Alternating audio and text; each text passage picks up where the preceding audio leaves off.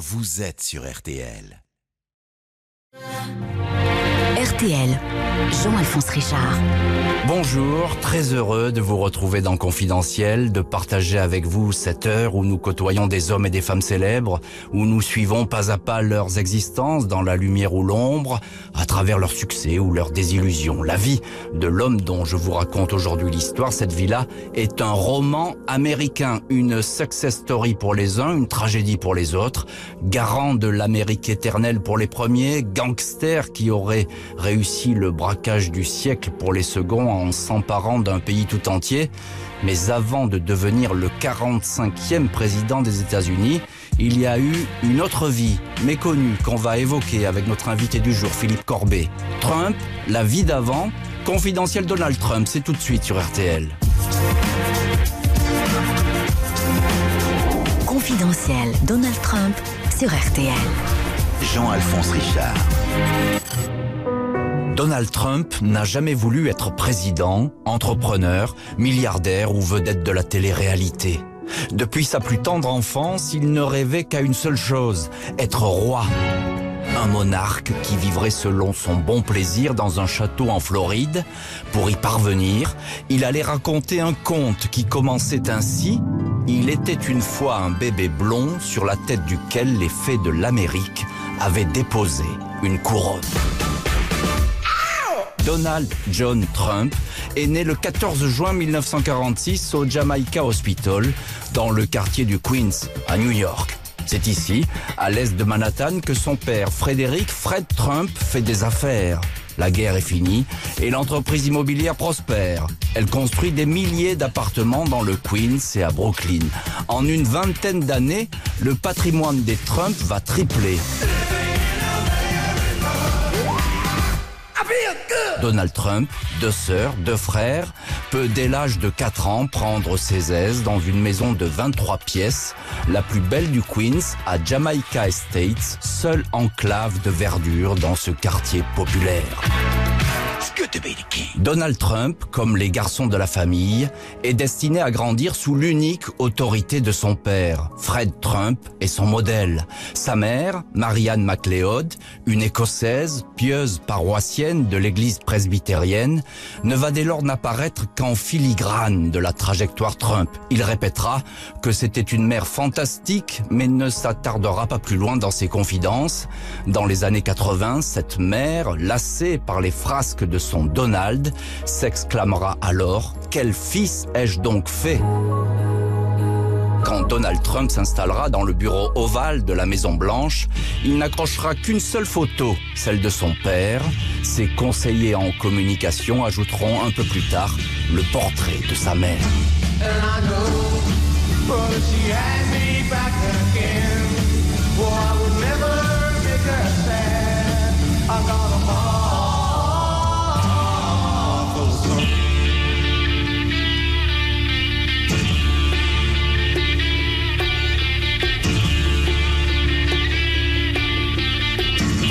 The Yardbirds, Heart Full of Soul, une chanson de 1965 dans ce confidentiel Donald Trump. On est ensemble jusqu'à 14h30 sur RTL. RTL. Confidentiel Donald Trump. Jean-Alphonse Richard. RTL. Keep America great. Confidentiel Donald Trump Jean-Alphonse Richard. Donald Trump veut faire ses preuves pour briller face à ce père autoritaire, brutal, qui l'écrase, le complexe et l'intimide, même s'il s'en défend. Magazine Playboy 1990. J'ai toujours été très bien accepté par mon père. C'était un père fort, strict, mais il ne m'a jamais frappé. Il dominait par son comportement, mais pas par la force. Il ne m'a jamais intimidé ni apeuré. Le fait est que Donald doit tout mettre en œuvre pour plaire à son père, seule condition pour peut-être lui succéder. Un père tyrannique qui n'aime pas le faste. Déjeune trois fois par semaine dans un modeste restaurant italien du Queens, où il épate l'assistance en donnant le montant exact de l'addition avant que le serveur n'arrive. Un père près de ses sous. Il a installé ses bureaux dans un ancien cabinet de dentiste dans un coin de Brooklyn où les loyers sont misérables. Sa seule extravagance, se souviendra Donald, sera d'offrir un jour une Rolls rouge à sa mère.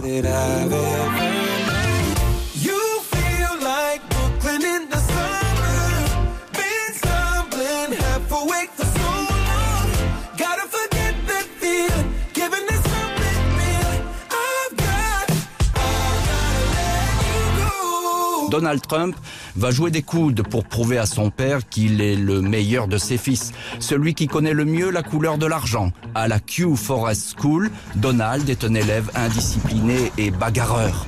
Il se vantera un jour d'avoir cassé la figure d'un professeur de musique qu'il trouvait médiocre et de lui avoir fait un œil au beurre noir. Un voisin dira avoir vu le jeune Trump jeter des pierres sur son fils alors que celui-ci n'était encore qu'un bébé.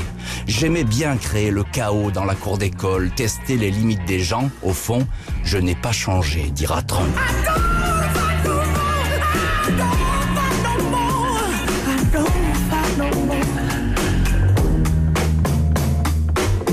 Quand son père découvre que son fils préféré dissimule une collection de couteaux à cran d'arrêt, il l'envoie illico à la New York Military Academy, un internat interdit alors aux Noirs et aux femmes, histoire de le remettre sur le droit chemin.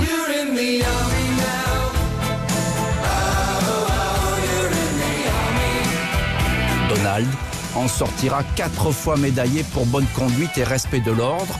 Pour le reste, les notes resteront médiocres au point d'être soupçonné d'avoir payé un de ses camarades pour passer à sa place l'examen de fin d'année.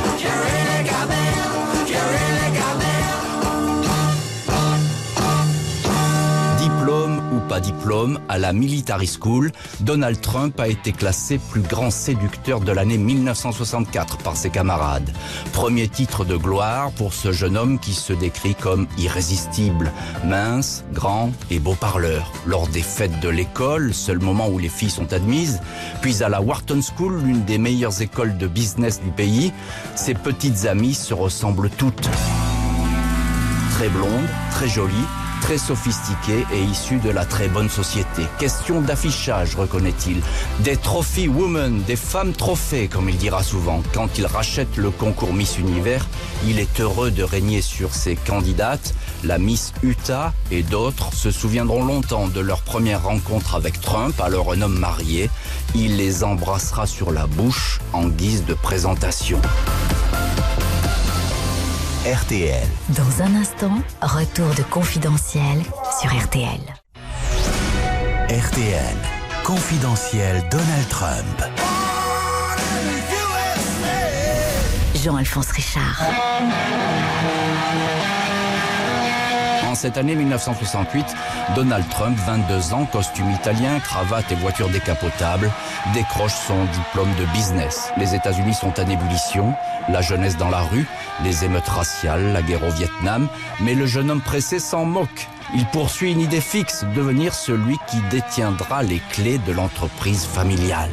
Donald va ainsi s'imposer au cours d'une lutte familiale tout aussi feutrée qu'impitoyable. Fred Jr., le frère aîné, est l'héritier désigné, mais il est trop tendre, pas taillé pour affronter Donald dans ce combat à couteau tiré. L'aîné se retire, il s'en va, devient pilote de ligne et veut se faire oublier. Mais Donald ne le lâche pas. Un jour, il déboule chez lui dans le Massachusetts pour le sermonner devant son épouse et ses enfants. Il lui lance « Papa a honte de toi, tu n'es jamais qu'un chauffeur de bus amélioré ». Fred Jr. revient alors dans l'entreprise à un poste anonyme et subalterne. Il est malheureux, sombre dans l'alcool, foudroyé par une crise cardiaque à 42 ans.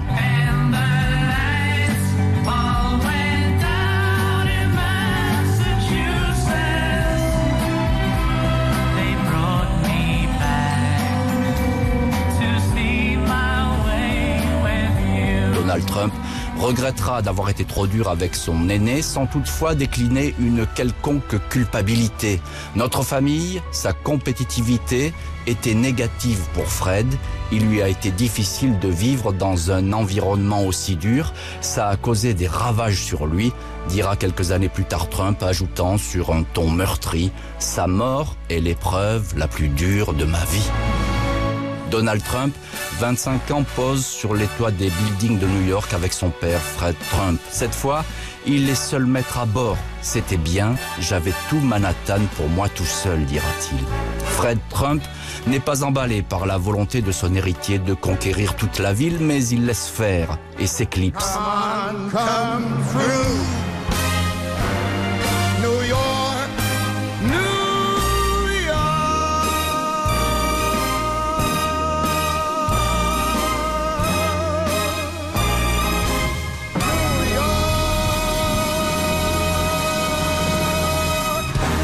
ans. Son fils rebaptise la société familiale d'un nom ronflant et ambitieux, The Trump Organization, l'organisation Trump.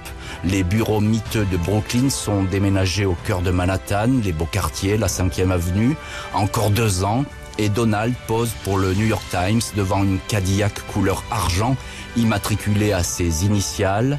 L'article le présente alors comme le plus grand entrepreneur des années 70. Tel père, tel fils, titre notre journal. Trump est alors derrière tous les chantiers, rien ne l'arrête, même pas la justice qui accuse l'entreprise de refuser les locataires noirs.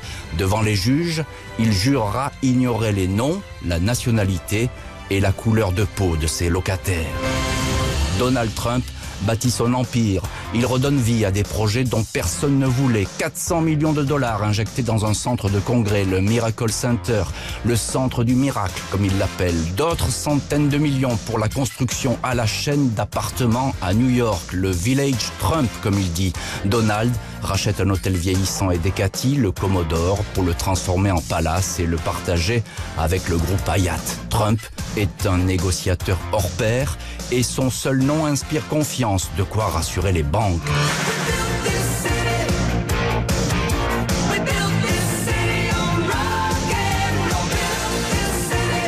Qui rêve d'une pyramide faite érigée sur la 5e avenue, la triomphante Trump Tower, un building doré de 58 étages. Lors de l'inauguration devant un architecte médusé, Donald certifie que la tour en compte 68. Le 58e étage portera pour toujours le numéro 68.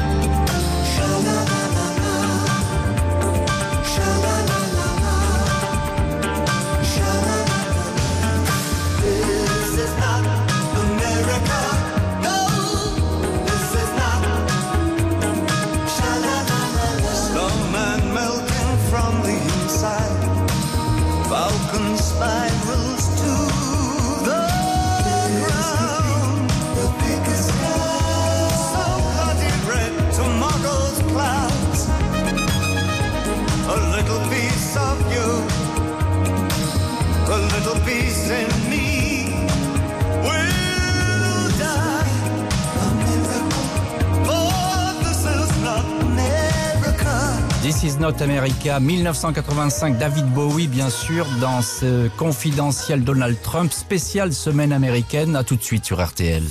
Confidentiel Donald Trump sur RTL. Jean-Alphonse Richard. RTL. Confidentiel Donald Trump. Jean-Alphonse Richard.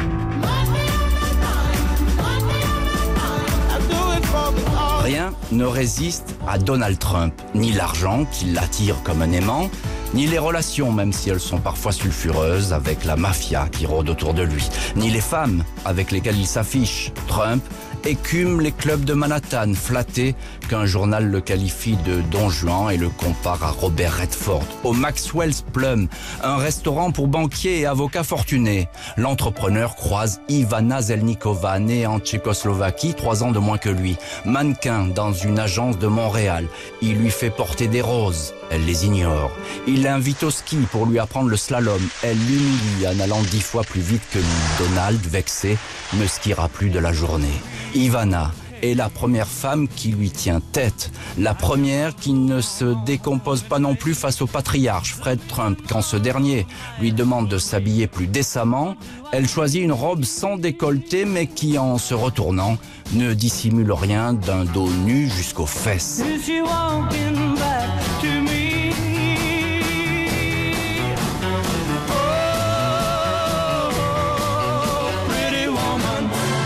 Pasteur chrétien, gourou de la pensée positive Marie le Couple.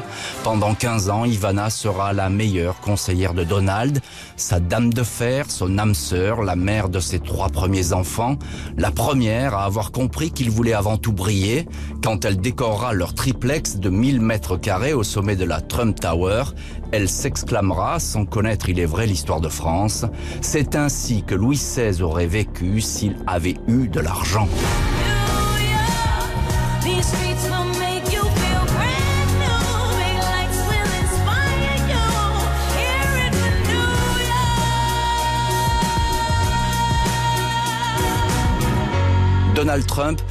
est l'homme qui fait revivre Big Apple, la grosse pomme, Manhattan.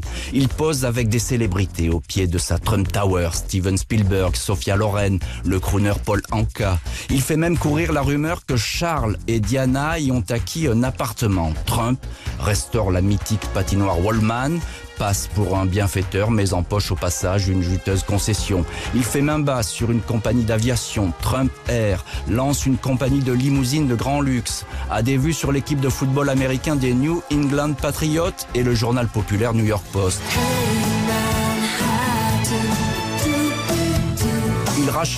Le plus grand yacht du monde, ex-propriété du milliardaire Khashoggi, le Nabila, immortalisé dans un James Bond, jamais plus jamais, et désormais rebaptisé Trump Princesse. Mais Trump voit encore plus grand. Il vise les casinos et hôtels d'une station balnéaire en pleine déconfiture et gangrenée par la pègre. Atlantic City va être son sacre et sa descente aux enfers.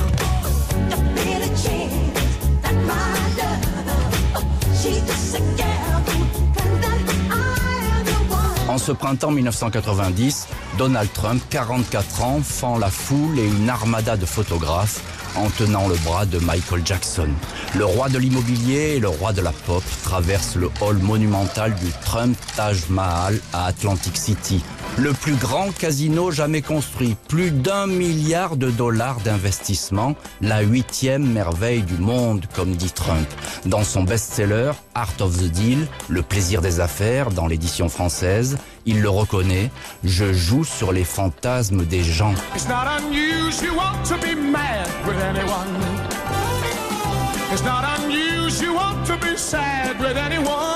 Mais est-ce un mauvais présage? Aussitôt ouvert, le mastodonte Trump Taj Mahal voit une bonne partie de ses 3008 machines à sous paralysées.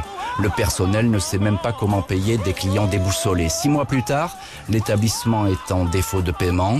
Juillet 1991, la faillite. Le Golden Boy new-yorkais a vu trop gros. Premier revers pour l'homme qui n'aime pas perdre.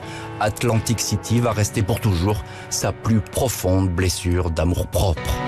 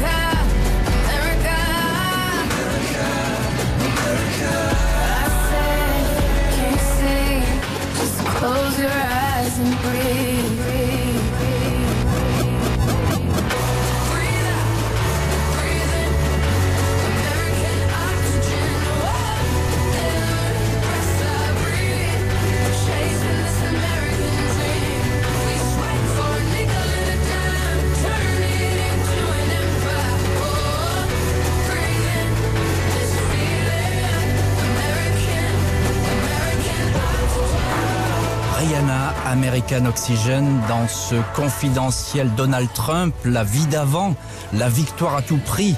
Confidentiel qui continue bien sûr après les informations. RTL, il est 14h.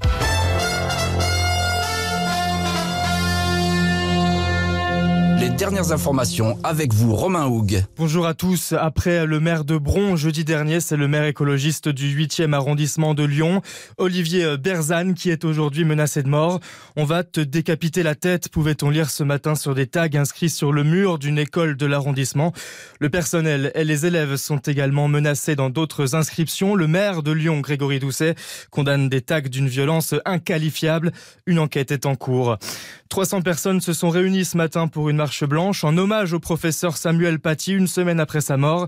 Cela s'est passé à Loré-le-Bocage-Préau en Seine-et-Marne où il avait enseigné pendant sept ans au collège Jacques Prévert.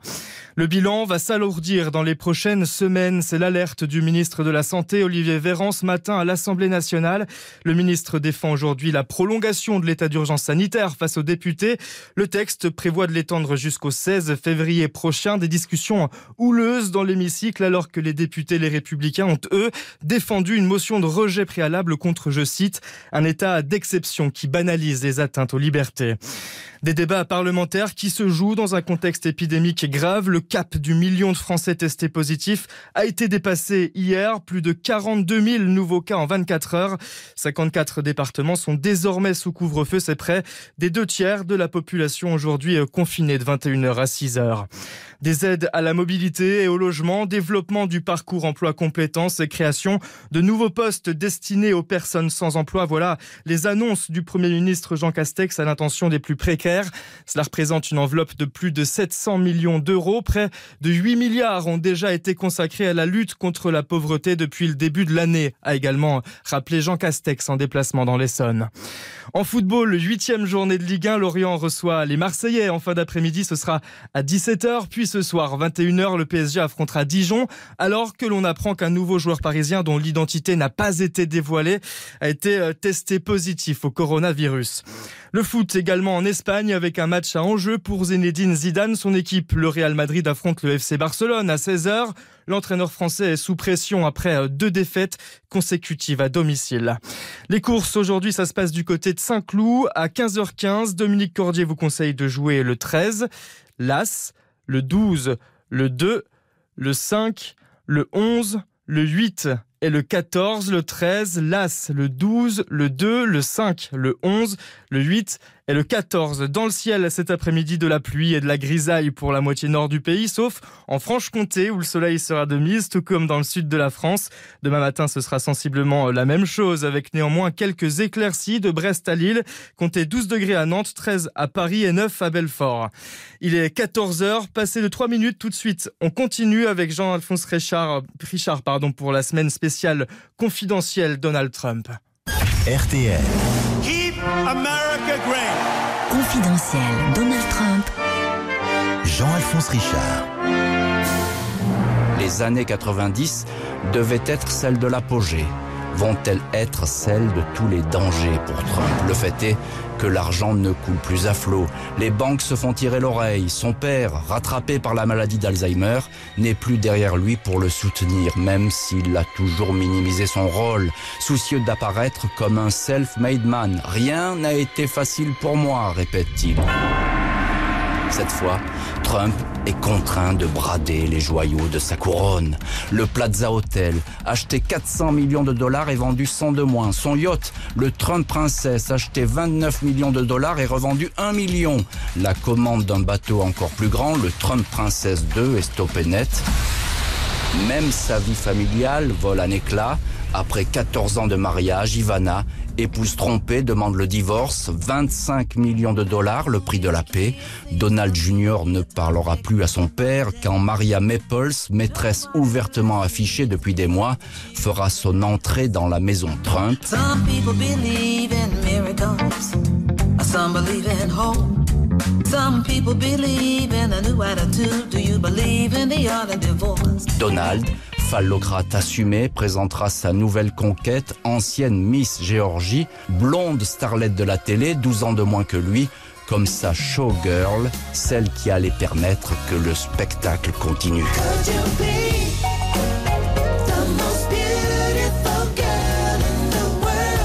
Dans ces années de crise, Donald Trump fait tout pour sauver les apparences. Les banqueroutes se succèdent, les casinos coulent, l'empire se fissure. En 1995, l'entrepreneur déclare une perte de 916 millions de dollars. Trump, touché, mais jamais coulé. Pendant toutes ces années, il a vécu sur des prêts et cédé en franchise l'utilisation de son nom. Pas de fonds propres, une fortune volatile. Quand commencent à pleuvoir les procédures judiciaires, comme avec le complexe touristique Trump Ocean Club à Panama City, Donald Trump en personne n'est jamais attaqué. Il tremble, mais curieusement, son nom plaqué or continue d'attirer les investisseurs, à raisonner comme une garantie de succès et à faire vendre. Trump ne s'étendra jamais sur les déboires de ces années où il a failli disparaître. Une seule fois, il confiera tout n'a pas été toujours facile. J'étais endetté de plusieurs milliards de dollars, mais je me suis battu pour rebondir et j'ai atteint le sommet.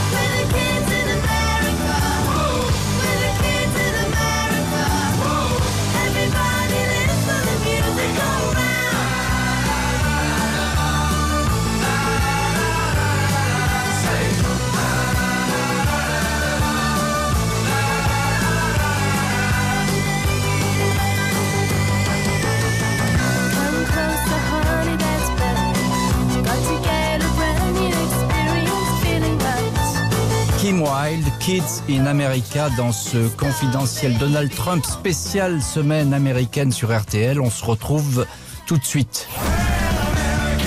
Dans un instant, retour de confidentiel Donald Trump sur RTL. RTL, confidentiel Donald Trump. Jean-Alphonse Richard. La reconquête de Donald Trump commence au début du mois de janvier 2004.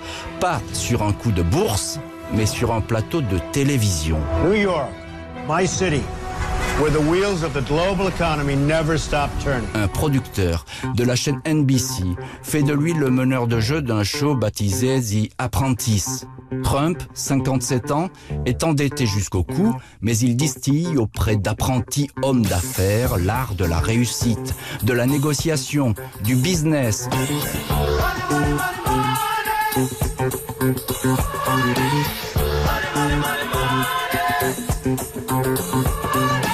Le premier candidat, David, en fait les frais quand l'entrepreneur lui lance dans la Trump Tower.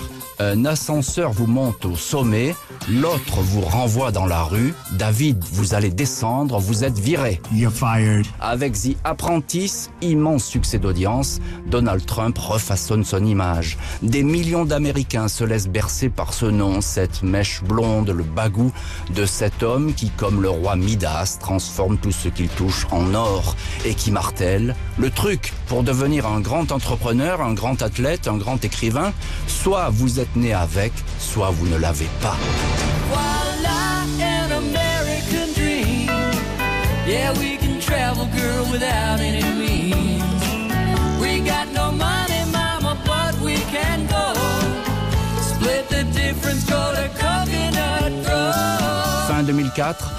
La mauvaise passe financière se calme. Le ciel s'éclaircit pour Trump.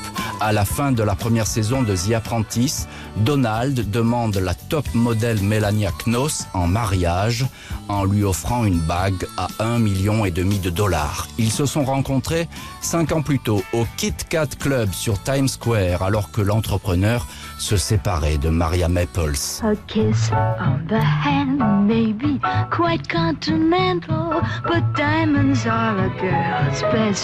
Melania est son porte-bonheur. Avec elle, le revenant Trump recommence à se montrer à Mar-a-Lago, sa propriété de Palm Beach, acquise en 1985. Une maison de 114 pièces, construite dans les années 20. Ivana, Marla, puis Melania ont toutes posé ici à la façon d'une famille royale. C'est le Versailles du roi Donald. Il a rebaptisé le lieu Trump Castle, le château Trump. On y croise la chanteuse Whitney Houston, le rocker Rod Stewart, le promoteur de boxe Don King. Trump transforme le domaine en super club privé pour super riches. Moyennant un abonnement exorbitant, on peut le côtoyer et même jouer au golf avec lui. Il crée un bal annuel des célibataires avec 350 mannequins. On y voit régulièrement le financier Jeffrey Epstein jusqu'à ce que celui-ci ne tombe pour prostitution de mineurs. Donald Trump déclare « Je suis le roi de Palm Beach, ils viennent tous ici, ils mangent tous ici, ils m'adorent tous et ils me lèchent le cul. Puis ils partent et disent « Tu as vu comme il est horrible, mais je suis le roi. » RTL. Confidentiel Donald Trump. RTL. Confidentiel Donald Trump. Jean-Alphonse Richard. Trump est le roi de Palm Beach, pourquoi ne deviendrait-il pas alors le roi des USA Jamais le ressuscité n'a été aussi sûr de lui-même. Quand on réussit une deuxième fois, ce n'est plus de la chance, mais une performance, dit le phénix de la finance. Image de vainqueur dans un pays qui aime les gagnants. Il ne cache pas depuis des années l'ambition qui le consume, régulièrement répétée à l'oreille des journalistes, celle de pouvoir entrer un jour à la Maison Blanche, devenir président.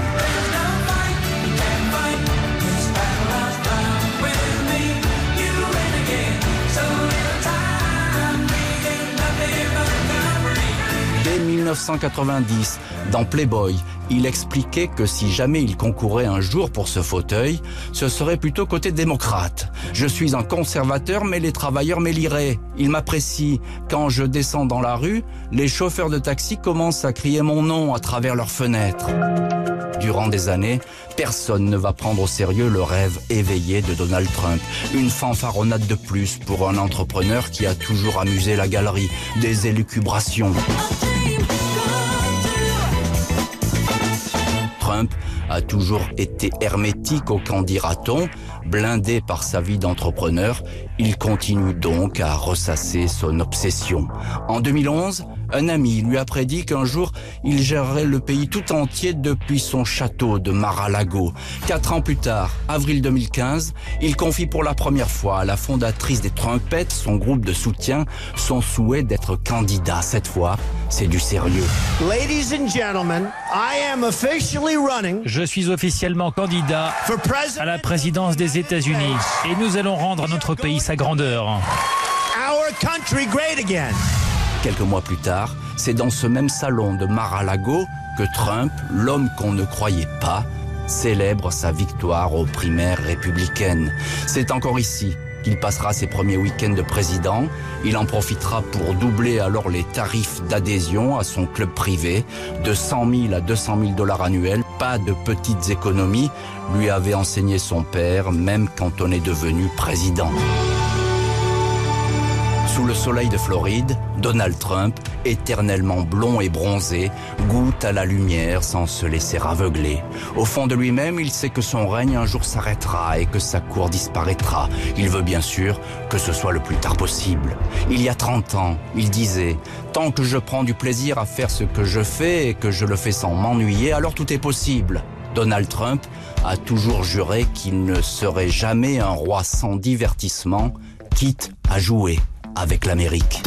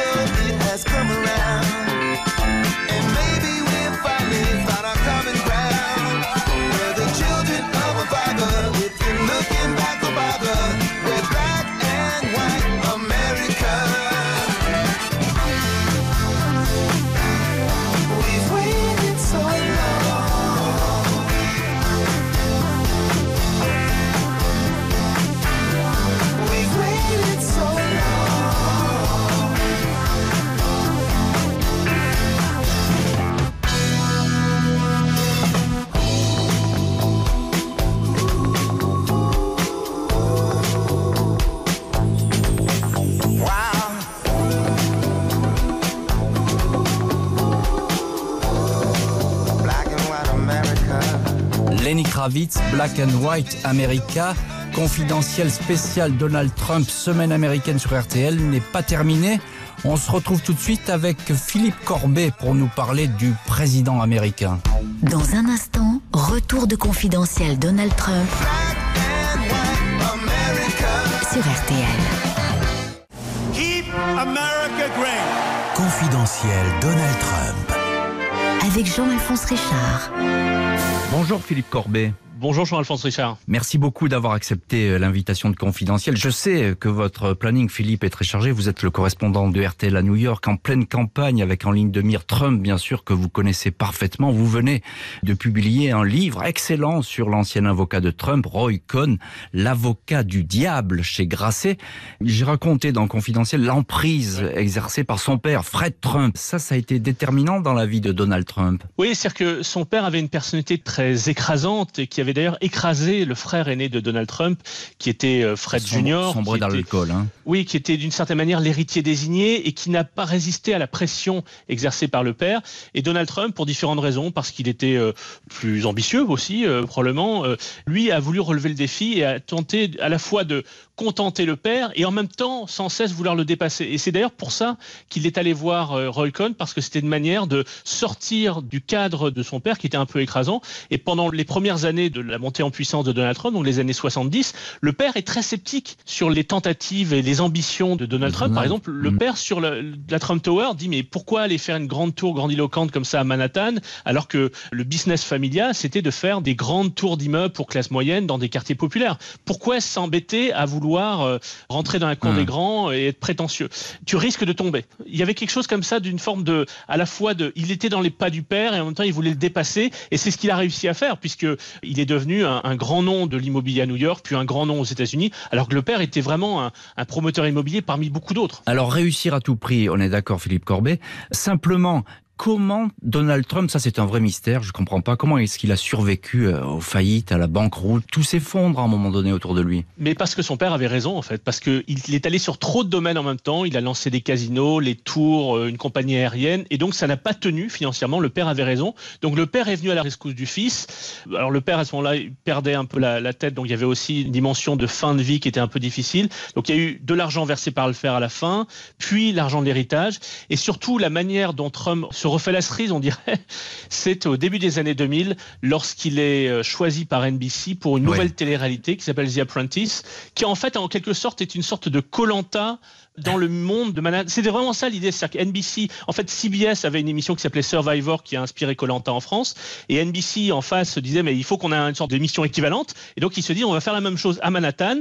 On va construire une émission qui s'appelle The Apprentice. Qui on va prendre? Ah bah celui qui est le plus euh, spectaculaire, c'est Trump. Le plus flamboyant, oui, bien sûr. Oui, et, Tr- et Trump, euh, du coup, il, très habilement, va modifier son modèle économique à ce moment-là. C'est-à-dire que jusque-là, en fait, il construisait des tours, des casinos, et certaines ne- n'étaient pas rentables. À partir du moment où il fait une télé-réalité, son business, ça va être son nom. C'est-à-dire qu'il va vendre son nom ou céder son nom, louer son nom pour plein de choses, pour des matelas, pour du vin, pour du steak, pour à peu près tout.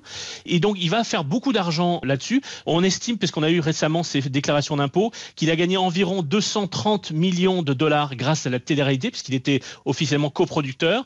Et il a gagné 200 millions de plus avec les contrats d'image liés à l'émission, donc y compris des steaks et, autre chose. Tout ça sans payer d'impôts, et c'est une autre histoire. Alors pas de Donald Son Trump. talent. Euh, oui, oui, certainement. Pas de Donald Trump euh, sans les femmes. Hein, irrespectueux, phallocrate, on va pas rappeler toutes ces sorties, fier de l'être. Est-ce que c'est une caricature ou bien c'est euh, un, un rôle qu'il joue et qui tout ça pour se faire remarquer une nouvelle fois Alors oui, c'est sûr qu'il y a effectivement un rôle. euh, il est accusé par euh, 17 ou 18 femmes d'agression sexuelle ou de harcèlement sexuel, donc il faut pas minimiser ça. Et en même temps, il y a aussi une dimension de personnage. Projeter la force et même une force masculine, ça fait partie de son personnage. Hmm. Il a, au fond, l'une des clés pour comprendre Trump, c'est la peur de la faiblesse. Il a peur d'apparaître faible. Il n'est pas, d'une certaine manière, confiant dans sa propre force. Et donc, il va sans cesse projeter de la force, une image de force, une image de séducteur, une image d'homme puissant, pour ne pas apparaître faible. Et c'est pour ça que, par exemple, à des époques, il appelait lui-même des journaux euh, à potin, en faisant semblant de masquer sa voix pour dire je suis un collaborateur de Donald Trump et je peux vous dire que il est sorti la semaine dernière avec Madonna, il sort aussi en ce moment avec Carla Bruni. Excellent. Ce que je vous dis là, c'est on a des enregistrements de ça au début des années 90. Donc pour lui, finalement, il cherchait pas vraiment à sortir avec Carla Bruni, mais l'idée de faire Ouais. passer la rumeur qu'il sortait avec Carla Bruni, qui était à l'époque un top modèle international, ça renforçait sa virilité d'une certaine manière et donc sa puissance. Alors c'est le mensonge érigé euh, en œuvre d'art quasiment. hein. Est-ce que concernant la Maison Blanche, l'élection, est-ce que vraiment il y croyait? Il en a parlé pendant des années. C'était un rêve éveillé. Mais est-ce qu'il y Oui. croyait ou bien est-ce qu'il a fini par se faire prendre à son propre jeu? Oui, en fait, pendant très longtemps, il en a parlé sans vraiment y croire. Dès les années 80, Roy Cohn, justement, le conseil de se placer parce qu'il pense que c'est une manière pour lui de faire parler lui. Donc, il tente une candidature. euh, euh, il y pense vaguement aux années 80. Il tente vraiment une candidature pour la présidentielle 2000. Il y renonce assez vite. Il y repense pour 2012. Il y renonce euh, aussi. Mais à partir de là, il commence vraiment à travailler. Et donc, quand il se lance en 2015, il y a beaucoup de gens, y compris des gens qui le connaissent bien, qui disent il ne va pas aller au bout. Et sa femme, Mélania, lui dit attention, si tu te lances, tu vas aller au bout et tu vas gagner. Alors, en tout cas, c'est lui qui le raconte comme ça. Et probablement à l'été 2015, il se lance en juin. Et quand il voit les premiers meetings, l'effet que ça procure et le fait qu'il est à l'aise et qu'il il se passe quelque chose dans le pays, probablement à la fin de l'été 2015, il se dit qu'il va peut-être aller euh, plus loin qu'il n'imaginait et que ça va peut-être l'amener jusqu'à la Maison Blanche. Mais quand il se lance en juin 2015, c'est une manière de relancer l'intérêt autour de lui, sa télé-réalité, etc. C'est d'abord une opération commerciale plus qu'une ambition politique euh, purement politique. Je sais Philippe que je vous demande l'impossible, mais qui est finalement Donald Trump? Est-ce qu'il croit seulement en ce qu'il fait, en ce qu'il est? Pour lui, les idées importent peu. D'ailleurs, dans cette campagne en ce moment, il a peu d'idées nouvelles pour le second mandat. Mais il faut quand même reconnaître une chose, c'est qu'on l'aime ou qu'on le déteste, Donald Trump est un personnage extraordinaire, un personnage, et il est en dehors de l'ordinaire. Il restera, quoi qu'on pense, une personnalité tellement à part dans l'histoire américaine. Jamais un président n'aura été euh, un tel personnage. Et en cela, d'une certaine manière, il restera dans l'histoire. Qu'est-ce qui restera de l'histoire de George Bush ou de Barack Obama? On ne sait pas. Mais en tout cas, il restera euh, dans l'histoire, euh, Merci beaucoup Philippe Corbet de nous avoir parlé de cet homme que vous suivez pas à pas depuis des années, Donald Trump. On vous retrouve avec vos podcasts Philippe Nerd d'Amérique sur RTL. Merci à l'équipe de l'émission, Justine Vignot, préparation et Sébastien Dudouis, réalisation. Un grand merci pour votre fidélité à Confidentiel. La semaine prochaine, on reste en Amérique avec Louise Chicone, Madonna. Tout de suite, direction le grand studio RTL avec Karine Le Marchand et Laurent Baffy. On ne répond plus de rien. C'est à vous, Karine et Laurent.